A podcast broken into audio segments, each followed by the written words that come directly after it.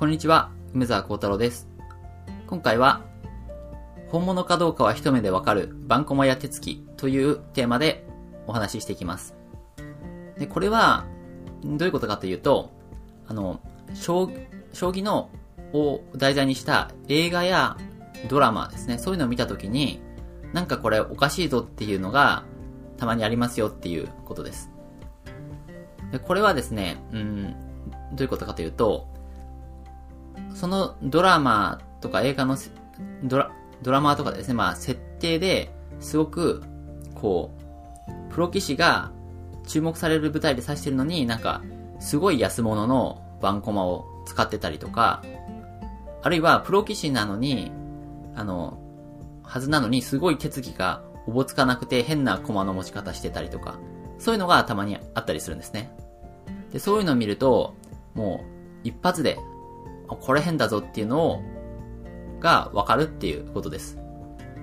で、これはですね、将棋をある程度やってる人なら、もうすぐわかるんですけど、まあ、逆に、こう、将棋をやってない人からすると、え、そんなの、な、なんでも同じでしょっていうふうに思えるんだなっていうことで、すごくですね、ああ、なんか、見方が違うんだなっていうので、すごく、まあ、興味深いことです。まあ、例えばですけど、私がですね、うんと、と、見たドラマで、相棒っていうドラマがありますよね。こう、有名なドラマなんですけど、それ見ました。で、10年ぐらい前の話なんですけど、当時私大大学生で、その、相棒っていうドラマ、まあ私ドラマとか映画とか普段あんま見ないんですけど、その、将棋が取り上げられるらしいぞっていう情報をネットで掴んで、ちょっと見たんですね。で、それは確か、まあ、うろ覚えなんですけど、その、将棋のプロ棋士の代表がコンピューターソフトと対決するみたいな話だったんですよ。で、当時はそういう将棋ソフトとプロ棋士どっちが強いのかっていうのが話題になった頃で、それをこう、題材に、まあ、取り入れてくれて、くれてたドラマです。まあ、それはすごくドラマで、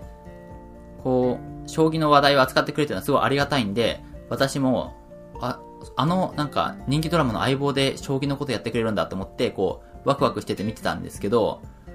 やっぱそれ、その時にちょっとやっぱり、なんか、これ変だぞっていうのが、すごく感じたんですね。まず、その、プロ棋士が、プロ棋士役の人がすごく注目される舞台で、その、対局してるんですけど、あの、駒とかが、見るからに安物なんですよ。もうなんかこう、将棋の、将棋ってちゃんといいものっていうのは、人が一つ一つこう、手で掘って、それでこう作ってるんですけど、もうなんか使われてる駒が明らかにこう、そういうんじゃなくて、スタンプ駒って言って、まあ木のやつにもうなんか印刷してあるような、もう超安物ですね。を使ってなんか対局してるんです。で、プロ棋士がそういうので、そういう駒使って公の場で対局するっていうのはもうありえないんですね。ありえない上にやっぱりその、プロ棋士役の人もなんか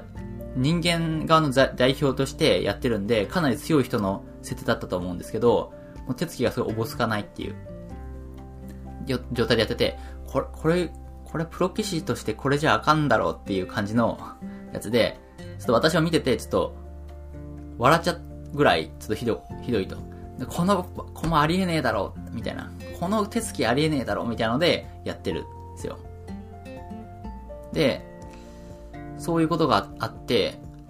むしろ、まあ、なんで私はその時からもう将棋結構やってたんで、それが分かったんですけど、将棋やってない人にやっぱそういう感覚って、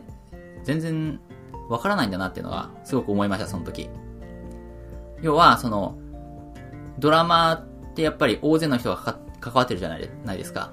俳優もいっぱいいるし、スタッフさんがいっぱいいて、そこになんかディレクターとかプロデューサーとか、そういう人たちがみんなで大勢の人が関わって作ってるにもかかわらず、誰もそこに違和感を持たなかったっていうことなんだろうなって思ったんですよ。いや、この舞台でそのコマ使ってたらおかしいですよとか、そういう指摘誰も言わなかったのかなっていう。なんで、なんか、その将棋やってる人からすれば、いやいや、おかしいでしょとか、これは、こういう場ではこういう駒を使うのは当然でしょっていうのが、やっぱりなんか、将棋をやってるとそう思うけど、ややってない人からすればそ、そういうのってのはやっぱり全然常識でも何でもなくて、え、そういうもんなんですかっていう。え、これっておかしいんですかっていう。そういう感じなんだなっていう。も、んですね。だから、将棋の盤と駒がドラマで必要だってなったら、じゃあその辺から適当なの調達してきて置いときゃいいだろうみたいな。やっぱそういう感じになっちゃうんだなっていうのはすごく感じましたね。まあな、でまあそういう変なあの、まあ笑っちゃうようなのもあるんですけど、でも最、実は最近っていうのはあんまりそういうのを見なくなりました。で昔は結構そういうおかしいのはいっぱいあったんですけど、最近はあんまりそういうのを、まあドラ、ドラマとかでも、あの、映画とかでも見ないです。それなんでかっていうと、やっぱりその、ちゃんとプロ棋士の人が監修として入ってるからっていうのが大きいのかなと思います。やっぱりこう、一般の人が見てもおかしいだろって気づかないんですけど、やっぱり、プロ棋士の人をちゃんと監修という形で入れると、やっぱりプロ棋士の人が、まあ、こういう場だった場ではそ、そういうバンコマ使ってるのはおかしいですよとか、っていうのを指摘したら、やっぱり、その監督とかプロデューサーとかも、あ、そうなんですか、じゃあ変えますってすぐ言う、すぐ話になると思うんで、まあそれでそういう変なものっていうのは今は最近だとあまり見ないのかなと思います。まああとはその、盤とか駒だったら別にもっと高級なものを用意しましょうってことだって、まあどっかから借りできれば済むんですけど、あともう一個の手つきの方ですね。あの、駒を扱うこう手つきがプロらしくないみたいな、そういうのっていうのは、あの、監視の騎士も指摘して、しただけじゃ治らないものなんですよね。道具を借りてくればいいとかそういうことじゃなくて、将棋の手つきの話になってくると、これはもう、もう俳優さんの力量にかかってくるわけです。で、将棋の駒をパシッとこう、かっこよくやるっていうのは、将棋を普段からやってる人からすれば、もう意識しなくても、勝手にこう無意識にできるものなんですけど、これも結構やっぱりあの、慣れてない人からするとすごく難しいみたいなんですね。こう、将棋の駒を持ってパシッとこう、かっこいい手つきでやるっていう。これは結構大変みたいで、練習がすごい必要みたいですね。やっぱり普段から、普段から将棋やってる人からすれば自然にパパッとできるんですけど、そうじゃない人はやっぱ練習が必要で、これはですね、やっぱりその、私もちょっと、私はやっぱ将棋が好きなんで自然にできてるんですけど、練習が必要ってことを知ってからは、やっぱりその、そういう将棋を扱った作品見るときに、俳優さんが努力してるんだなっていうのを感じるようになりました。で、それはやっぱりあの、前回、ちょっとお話しした3月のライオンで、主演を演じた神木隆之介さんとか、あるいは最近だと、まあ、サトシの青春っていう映画とかあって、それは松山健一さんが主演だったんですけど、やっぱりそういう作品見てると、やっぱ皆さんこう、手つきがしっかりしてるんですね。こう、まあさすがにこう、プロ棋士並みとまでは言わなくて、まあ、確かに厳密に見ればちょっとおぼつかない感じもあるんですけど、まあでもやっぱりそれでも、ピシッとこう、かっこよく